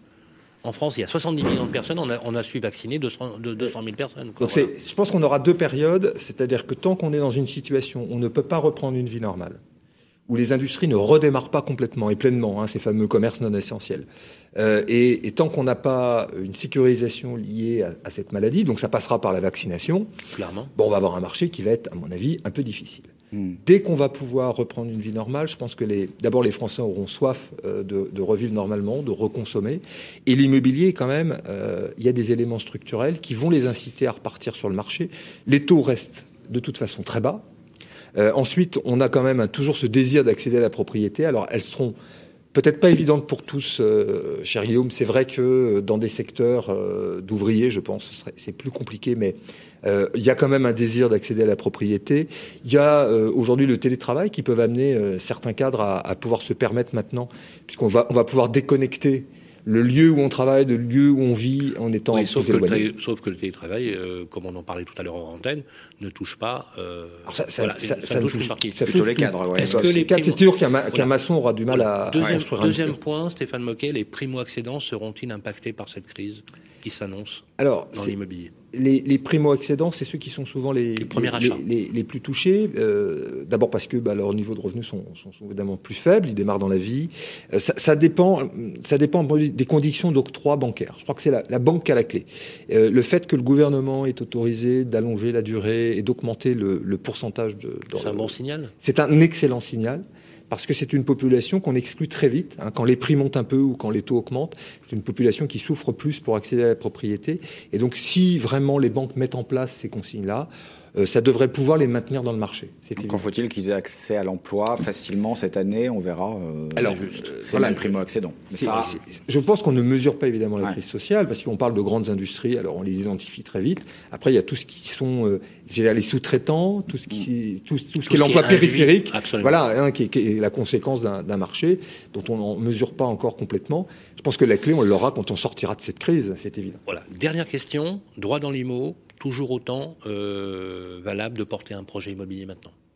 Bah, vous savez, euh, Est-ce qu'il y a un effet Est-ce que vous pourriez Est-ce qu'on peut dire à nos auditeurs Est-ce qu'il y a un effet, peut-être un effet d'aubaine, en disant euh, c'est le moment de négocier, c'est le moment d'y aller? Qu'est-ce que vous pouvez dire à, nos, à ceux qui nous écoutent, Mais- euh, qui ont envie ou qui se posent des questions sur la pertinence D'ailleurs, c'est les vendeurs, c'est les vendeurs qui sont en position de force, si je vous entends. Peu Oui, bien, euh, bien sûr, parce que alors tous les marchés se ressemblent pas, hein, mais dans des marchés tendus, il y en a de nombreux, euh, nombreux en France, hein, dans, toutes les grandes agglomérations. C'est le vendeur qui a quand même, qui a quand même la clé. Aujourd'hui, vous n'avez pas beaucoup de moyens d'investir. Donc, si vous voulez vous sécuriser pour l'avenir, être propriétaire de son bien, bah, c'est sécuriser à moyen terme. Euh, c'est aussi préparer sa retraite. Alors, ça parle peut-être pas à des jeunes de 25 ou 30 ans, mais enfin, de toute façon, vrai, il est toujours préférable Ouais, euh, de mettre euh, de l'argent dans un crédit immobilier d'un bien qui va vous appartenir ou qui euh, vous permettra d'avoir un apport personnel de plus en plus important que de payer un loyer. C'est euh, voilà, c'est évident. Donc euh, il n'y a pas euh, beaucoup de solutions pour investir euh, en France. Et c'est pour ça qu'on a aussi un marché d'investisseurs euh, locatifs qui est, qui est assez important. Donc euh, oui, ça reste toujours évidemment C'est un intérêt, que- encore plus quand les taux sont si C'est bas. sûr que payer C'est un loyer à fond perdu, euh, si on a la possibilité de payer l'équivalent, voire peut-être un tout petit peu plus, mais pour soi, c'est toujours un pari gagnant sur l'avenir. C'est toujours un pari gagnant. Exactement. Voilà, ça, Ça nous sera a fait très plaisir de vous revoir, Stéphane Moquet, Aussi. pour Droit dans l'IMO. Vous êtes avec nous pour le prochain numéro de février. Eh bien, Voilà, Droit dans l'IMO, les questions qui vous donnent un peu de hauteur aussi sur la vue de vos de vos projets immobiliers, avec Stéphane Moquet. Je rappelle que vous êtes le directeur général du premier réseau immobilier français, c'est-à-dire Orpi, que vous retrouverez sur le site internet. On enchaîne tout de suite avec la suite de nos programmes. Le grand rendez-vous de l'immobilier, le conseil IMO de l'UFC Que Choisir. Eh bien, remonjour à toutes et à tous. Merci d'être avec nous. Encore une fois, on vous souhaite une très très bonne année. Si vous nous prenez en cours de route, là, voilà, on s'était dit avec l'ami Guillaume, le conseil de l'UFC Que Choisir, toujours avisé euh, pour euh, protéger, si tant soit peu qu'il le fasse, qu'on le fasse aussi, protéger les consommateurs. Chaque mois, c'est l'heure donc du conseil, Euh, n'est-ce pas, mon cher Guillaume? Exactement, Sylvain. Aujourd'hui, donc, on accueille une nouvelle fois Gwenelle Lejeune, juriste à l'UFC Que Choisir. Bonjour, Gwenelle. Bonjour. Alors, Bonjour, Gwenuel. chantez, bonne année. Bonne année à vous. Euh, aujourd'hui, vous allez nous parler alors des retraits et gonflements, gonflements de sol argileux. Autrement dit, les fissures dans le bâti après les périodes de sécheresse. Alors là, pour le coup, c'est pas du tout glamour, hein, je vous l'accorde. Voilà. Mais alors, figurez-vous qu'en préparant ce- cette émission, vous m'avez dit que c'est la première cause d'indemnisation en dommages ouvrages pour les maisons individuelles. Donc, Exact. euh, sujet. Le retrait Autre- gonflement, des- c'est des chocs. C'est quoi des chocs, RGA. chocs thermiques Alors, Les retraits gonflements de sol argileux, en fait, c'est lorsque vous avez sous les maisons du, du sol argileux dans le sous-sol. Et lorsque vous avez des épisodes de sécheresse et des épisodes de pluvieux, de réhydratation, vous avez des mouvements différentiels du sol. Et puis, le bâti aussi ne suit pas nécessairement. Et vous avez première cause de dommages ouvrages. Voilà, pour les, pour les maisons individuelles, en DO, c'est la première cause d'indemnisation de sinistre. Donc, c'est quand même un problème qui est considéré comme Ah. majeur. Oui. Alors on vous écoute alors. Pourquoi les maisons individuelles Pourquoi et quels conseils donner Et pourquoi pas autre chose Tout simplement parce que les, les- construction. les- les maisons individuelles en fait ont souvent des fondations qui sont beaucoup moins profondes et qui du coup ne se révéleront pas forcément adaptées à la présence d'argile dans le sous-sol. C'est- une difficulté majeure. Et euh, bon, les fissurations sur le bâti, vous, vous en voyez peut-être, hein, parce qu'à la télévision, on voit très souvent de- depuis quelques années, suite aux épisodes de sécheresse, ce type d'image, hein, avec énormément de fissurations. Alors, vous dites, euh, qu'est-ce qu'on fait lorsqu'on a découvert qu'il y avait des fissures sur sa façade? Alors la, réponse est assez simple, en fait. Il faut d'abord faire une déclaration préventive auprès de son assureur le plus rapidement possible dès que vous constatez qu'il y a des fissures. Alors quel assureur? La multirisque habitation. Et si jamais vous avez la chance d'avoir une maison qui a moins de 10 ans et que vous aviez bien souscrit la La dommage ouvrage, ouais. ou, la, la dom- ou la garantie décennale, non C'est la, garantie décennale, c'est c'est la garantie juridique. Après la garantie juridique, vous avez la garantie des constructeurs et la dommage ouvrage en parallèle. Hmm. Ce, sont, ce sont des régimes un petit peu différents, mais c'est- ça fait partie de la Et décennale. si elle a plus de 10 ans, on fait quoi? Si elle a plus de 10 ans, malheureusement, la dommage ouvrage, vous pouvez l'oublier. Et également la responsabilité éventuelle des constructeurs, on oublie. Et ça sera vraiment seulement la multirisque habitation. En tout cas, si vous voyez des fissures, faut penser à la multirisque habitation, éventuellement la dommage ouvrage. Contactez la mairie très rapidement. Pourquoi? Tout simplement pour qu'elle se rapproche de la préfecture et qu'elle puisse solliciter la, la reconnaissance de l'état de catastrophe naturelle. Non. Et si Parce que lorsque vous avez toute une zone avec de- le- les fissures qui atteignent tout le bâti, vous pouvez avoir la déclaration de- d'état de catastrophe Généralement, on n'est pas les seuls concernés dans le quartier. C'est fort possible, ah oui. Donc, Euh, Il y a quand même des zones qui sont plus ou moins étendues. Et à partir de là, lorsque vous avez un arrêté qui est publié, pas. vous avez Ah. 10 jours pour redéclarer le sinistre. Gwenaël, quand j'ai construit la maison, genre, quand j'ai construit la maison, il y a un sondage du sol. Pas forcément. D'accord. C'était pas nécessairement obligatoire. Mais et ça, je vais fait- aborder cette question Celui justement. qui fait bien son boulot, normalement, aurait dû identifier qu'il y avait un sol argileux. Ça aurait pu être une bonne chose à faire. Néanmoins, vous, vous prenez parfois, vous, vous reprenez l'existant lorsque vous achetez un bâtiment, et vous pouvez avoir de mauvaises surprises et apprendre que D'accord. finalement il y avait, il y avait Mais c'est pas forcément quelqu'un de mauvais qui travaille pas bien. C'est quelqu'un qui, euh, voilà, il y a un contexte qui fait que c'est pas allé à ce Il y a aussi l'idée que parfois bah, le constructeur, c'est vous. Et vous ne Ah, maîtrisez oui. pas forcément les règles constructives. Il y, a, fait. il y a aussi cette question-là. Donc vous pouvez avoir des gens qui n'ont pas pensé qu'il pouvait y avoir de l'argile dans le sous-sol et qui n'auront pas fait des fondations assez profondes, que ce soit des professionnels ou alors des, des maîtres d'ouvrage amateurs qui auront géré eux-mêmes les travaux. Ok, alors qu'est-ce qu'on fait quand, quand ça arrive Donc là que je vous l'ai dit, donc vous avez d'abord la déclaration préventive, se rapprocher de la mairie et ensuite, lorsqu'il y a un arrêté de, de- reconnaissant l'état de catastrophe naturelle, redéclarer rapidement auprès de l'assurance dans les 10 jours à nouveau le sinistre. Avec tous les documents, vous Et ça des ça. photos, ce genre de choses. Et on le fait. L'idée, c'est que dans ces cas-là, vous avez ensuite un expert qui va être désigné pour pouvoir analyser la situation et chiffrer, le préjudice. Après, toute la difficulté, c'est qu'il peut y avoir éventuellement des discussions. Donc, euh, déjà, essayez d'être dans les clous, ne serait-ce que pour les déclarations. Ça peut vous faire gagner beaucoup de temps et vous éviter de- des déconvenus. Euh, Par contre, si vous n'avez pas d'arrêté reconnaissant l'état de catastrophe naturelle, là, ça peut être plus délicat parce que ça va être véritablement euh, un bras de fer avec votre assureur multirisque habitation et puis vous pouvez avoir l'application des clauses. Dites-vous que déjà, s'il y a un état de catastrophe naturelle qui est reconnu, vous aurez toujours, de toute manière, même en étant assuré, même en ayant cet arrêté qui, vous aide, la difficulté d'avoir contre vous la franchise. Vous avez déjà pour 1500 euros, un petit peu plus dans la vue. Ça peut même augmenter selon la situation, si ça s'est déjà produit dans la zone, s'il n'y a pas de plan de prévention des risques alors qu'on savait qu'il y, y avait de l'argile, ce genre de choses. Donc ça peut chiffrer et il faut vraiment mettre toutes les cartes de son côté dans ces cas-là. Mais ça, ça vaut pour le coup pour ce qui est déjà bâti avec les difficultés qui peuvent exister. Donc ce qu'il faut aussi se poser comme question, c'est pour le futur, pour les Donc, s'il n'y a pas constructions futures. d'arrêté. euh, L'assureur. Mais l'assureur prend en charge Assureur, dans ce cas-là? Assureur être- multirisque Et ils vont le prendre en charge, ce truc-là? Ça va être difficile. Ouais, il y a, dans il la y a le jeu des clauses, donc ça peut être très compliqué. C'est la raison pour laquelle il faut se battre et il ne faut pas se louper sur les déclarations. voilà, Ouais. et s'ils le d'accord. prennent pas en charge, c'est pour la pomme du, du gars. Ça peut être difficile, oui. Ou alors, il faut faire comprendre à la mairie qu'on va prendre, on prendre un arrêté, justement. Par euh, contre, l'arrêté- Il faut, il faut, il faut, il faut Oui, insister oui. lourdement. Mais Bah, dites-vous que Oui, si vous êtes contre, nombreux dans la zone, justifie la, la saisine si, de si la... vous, si vous dites-vous que si vous êtes nombreux dans la zone à être Voilà. affectés par cette difficulté, vous On se serez plus nombreux ouais. À vous rapprocher de la mairie qu'effectivement, pour c'est pas, on insister jamais un cas isolé dans ce cas-là. Voilà. Et puis dites-vous que la mairie d'elle-même peut aussi faire cette démarche euh, toute seule si, si toute la zone est atteinte. Ça, ça semble assez logique. Alors après, comme je vous l'ai dit, c'est un problème de règles constructives finalement. Avant, on le savait peut-être pas forcément. Maintenant, on le sait. En tout cas, il faut, faut avoir des fondations plus profondes. Il faut renforcer les Là, murs. C'est pas la dalle de plein pied. Il faut essayer d'avoir un vide sanitaire ou un sous-sol tout du long. Ce genre de choses. Surveiller les, les- les variations d'humidité. Il y a ça. Euh, Se pose néanmoins la question de la composition du sol et comment le savoir. Alors, il y a, il y a des réflexes assez simples en fait. Déjà, vous pouvez vous rapprocher de la mairie. Vous pourrez aussi savoir s'il y a un plan de prévention des risques où on vous dirait de, de certaines manières de construire, ça peut être toujours utile. Et sinon, vous avez une carte sur le site géorisque.gouv.fr. Mm. Après, ça sera un petit peu paranoïaque ce type de site, hein, je vous le dis tout de suite, Mhm. parce que vous voyez que vous avez du radon dans la zone, vous avez risque sismique ou je ne sais quoi. Mhm. Mais, mais c'est quand même utile et ça vous indique s'il y a ce type de risque.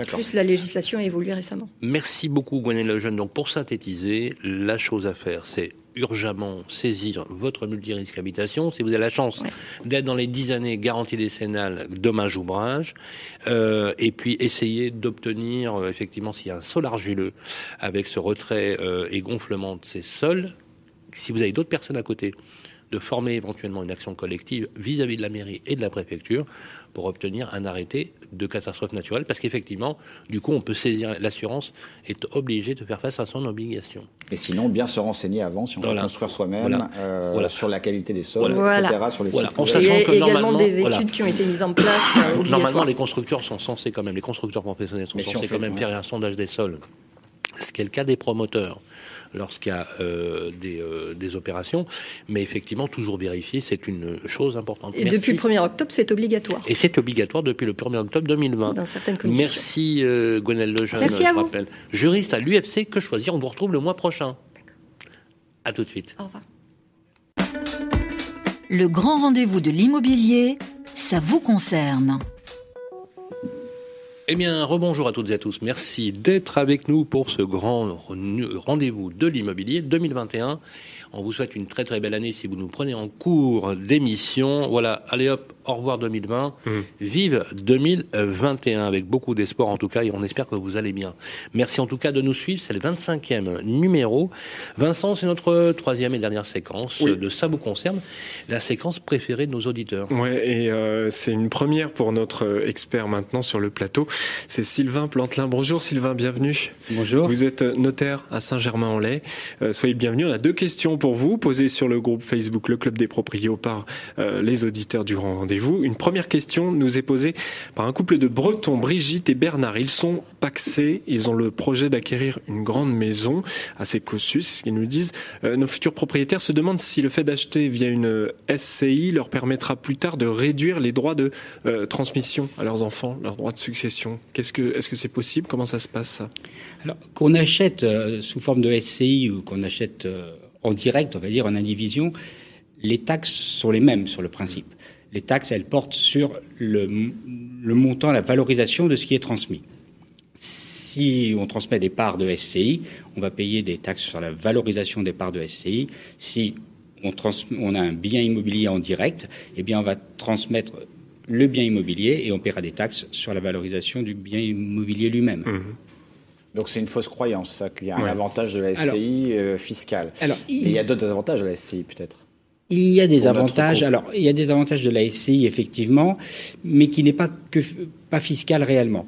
Euh, la SCI a l'avantage de pouvoir acheter euh, donc, entre les parents entre, et avec les enfants. On peut faire exactement la même chose en indivision, c'est-à-dire que les parents peuvent acheter et dans un deuxième temps donner à leurs enfants la nue propriété des biens, euh, des biens en question. À ce moment-là, en donnant la nue propriété des biens à leurs enfants, ils trans, en transfèrent euh, la- la- la- le bien à leur décès. D'accord. Mais qu'est-ce que, juste en un mot, alors c'est difficile, hein, euh, mais quels avantages pourrait avoir ce couple à acheter en SCI euh, au-delà de la fiscalité? Alors, il peut y avoir un avantage si on crée une SCI, par exemple, qui a un petit capital. Dans ce cas, on peut remettre aux enfants, euh, par exemple, 90% des parts de cette SCI, et euh, les parents n'en ont que 10%. Et la SCI, c'est elle qui va emprunter, par exemple, pour acheter, et les enfants vont utiliser la capacité d'endettement des parents pour acheter le bien. Donc ils auront par exemple 90% des parts, les enfants, les parents 10%, et de ce fait, le bien appartient à l'indivision. Mais, mais ce n'est pas tout, euh, parce que le, le bien, il, il, appartiendra bien à la, à la, société, mais il faudra les transmettre, ces parts. Si l'on ne donne pas aux enfants, il n'y aura jamais de transmission. Et là, la transmission, elle va porter sur la valeur des, des parts qui sont bien inférieures à la, à la, valeur du bien immobilier en direct. Mmh. Donc ça permet de di diminuer la valorisation de ce clair. qui est donné. Mmh. Nouvelle question. Vincent. De Laurent, près de Poitiers maintenant. Il est propriétaire d'un terrain de 1500 mètres carrés sur lequel il a construit sa maison. Il veut vendre une partie de ce terrain de manière constructible. Quelle formalité est-ce qu'il doit remplir et à qui il doit s'adresser ça, arrive ça arrive souvent, ça. Aujourd'hui, oui, oui, effectivement. Les gens euh... remembrent leur terrain mmh. et essayent de vendre. Euh, ouais.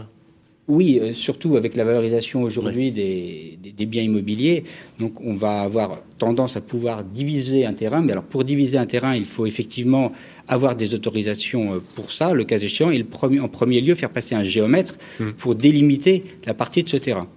Euh, mais cette, cette, division en elle-même euh, risque de diminuer aussi la valeur du, du, terrain, puisque vous allez avoir des, des prospects euh, avec, le, avec les, les, le voisin proche, mmh. et le fait de diviser un terrain peut dimi diminuer la valeur du, du bien lui-même. Mmh. Et ça, c'est pour les, les, les, formalités. Et à, à, à qui se doit s'adresser, mais également pour toutes ces formalités Alors, bien évidemment, il va y avoir la mairie ouais. euh, pour les autorisations administratives. Euh, il faut demander. Il faudra bien surveiller aussi, en cas de division, les problèmes de servitude, mmh. euh, puisque euh, vous allez avoir deux terrains. Et l'on a le besoin de passer, d'accéder, de passer des réseaux, le cas échéant. Euh, pour cela, il faut passer par un géomètre qui, lui, va, va faire cette division en premier lieu qui va s'occuper de, de, tout, de, toutes les mmh. démarches. Il y aura aussi peut-être rajouter un dernier point, parce qu'on n'y pense pas, ça mais sûrement de la fiscalité à payer sur ce terrain parce que ce n'est plus sa résidence principale s'il le vend. Exactement. La fiscalité, c'est le, le, le, point ouais. auquel il faut faire très attention, car quand on vend sa résidence principale, euh, on est exonéré de plus-value voilà. à la date d'aujourd'hui. Mmh. Euh, par contre, si on scinde sa propriété et l'on vend le terrain en tant que terrain à bâtir, par exemple, voilà. donc sous réserve toujours d'avoir les autorisations pour bâtir, euh, là, ce n'est plus la résidence principale. Donc à ce moment-là, on est soumis au régime des plus-values. Donc, si on vend l'ensemble en, en, en, entier, eh bien, on n'a pas de plus-value du tout sur l'ensemble. Mmh. Mais si on divise, on, va, on ne va pas avoir de plus-value sur la maison en elle-même. Mais par contre, on aura, on aura de la plus-value à sur payer la part du terrain, sur la part de terrain. Donc tout ça est à prendre en compte dans le calcul. Tout ça, effectivement, est à prendre mmh. Sachant en compte. Sachant qu'on va faire construire, euh, on, va, on va vendre à, à quelqu'un qui va construire sur notre terrain, peut-être dévaloriser ma maison qui aujourd'hui était isolée, mmh. euh, s'y construit. Euh, c'est des calculs. Euh, tout à fait. Donc dans ce cas-là, ce qu'il faudrait faire pour euh, optimiser, il faudrait euh, tout d'abord vendre euh, la maison. Oui, mais c'est pas il n'a pas envie de vendre sa maison. Oui, mais on ne sait jamais. Ici, mmh. il, dans, dans, dans, le meilleur sens pour lui, souvent, il peut vendre sa maison, être exonéré de plus-value, faire construire sur le terrain qu'il a détaché, mais bien sûr. et à ce moment-là, habiter dans cette nouvelle maison qu'il a, qu'il a créée et au bout de quelques années revendre ça, cette. Ça, un petit conseil euh, alors, intéressant. Voilà. Alors ça c'est astucieux, c'est astucieux et c'est la raison pour laquelle faut toujours bien consulter un bon notaire, mmh. justement, ces cas-là.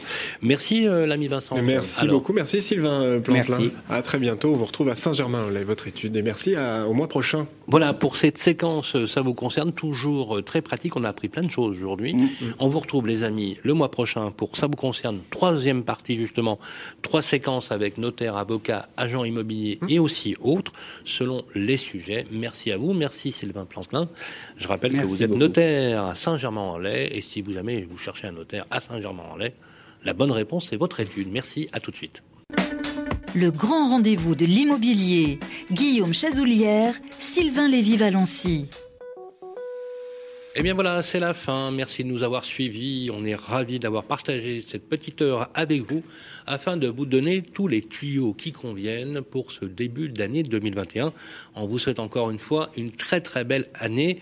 Merci en tout cas d'être de plus en plus à nous, nombreux à nous suivre sur les réseaux sociaux, les applications, le site de Capital et le site de Radio Imo. Un grand merci aux équipes de Capital, mais aussi aux équipes de Radio Imo. N'hésitez pas poser vos questions sur le club Les Proprios. C'est la page Facebook de Capital. Voilà, on se retrouve le mois prochain, Guillaume. Oui, Sylvain, on se retrouve le mois prochain, deuxième émission de l'année. On parlera du marché immobilier neuf. Oh, le neuf qui a beaucoup souffert d'ailleurs au dernier Et on semestre. verra un petit peu à quoi s'attendre Voilà, pour on va- 2021. On va, tâcher euh, de vous redonner un peu de baume au cœur avec les beaux projets euh, qui arrivent. Là, le prochain numéro, les amis, c'est le 19 février à 18h05, comme d'habitude, sur la plateforme de diffusion de capital.fr et sur Radio Mio, bien entendu. D'ici là, on vous souhaite que des bonnes choses et uniquement des bonnes choses. À très vite. Au revoir à tous.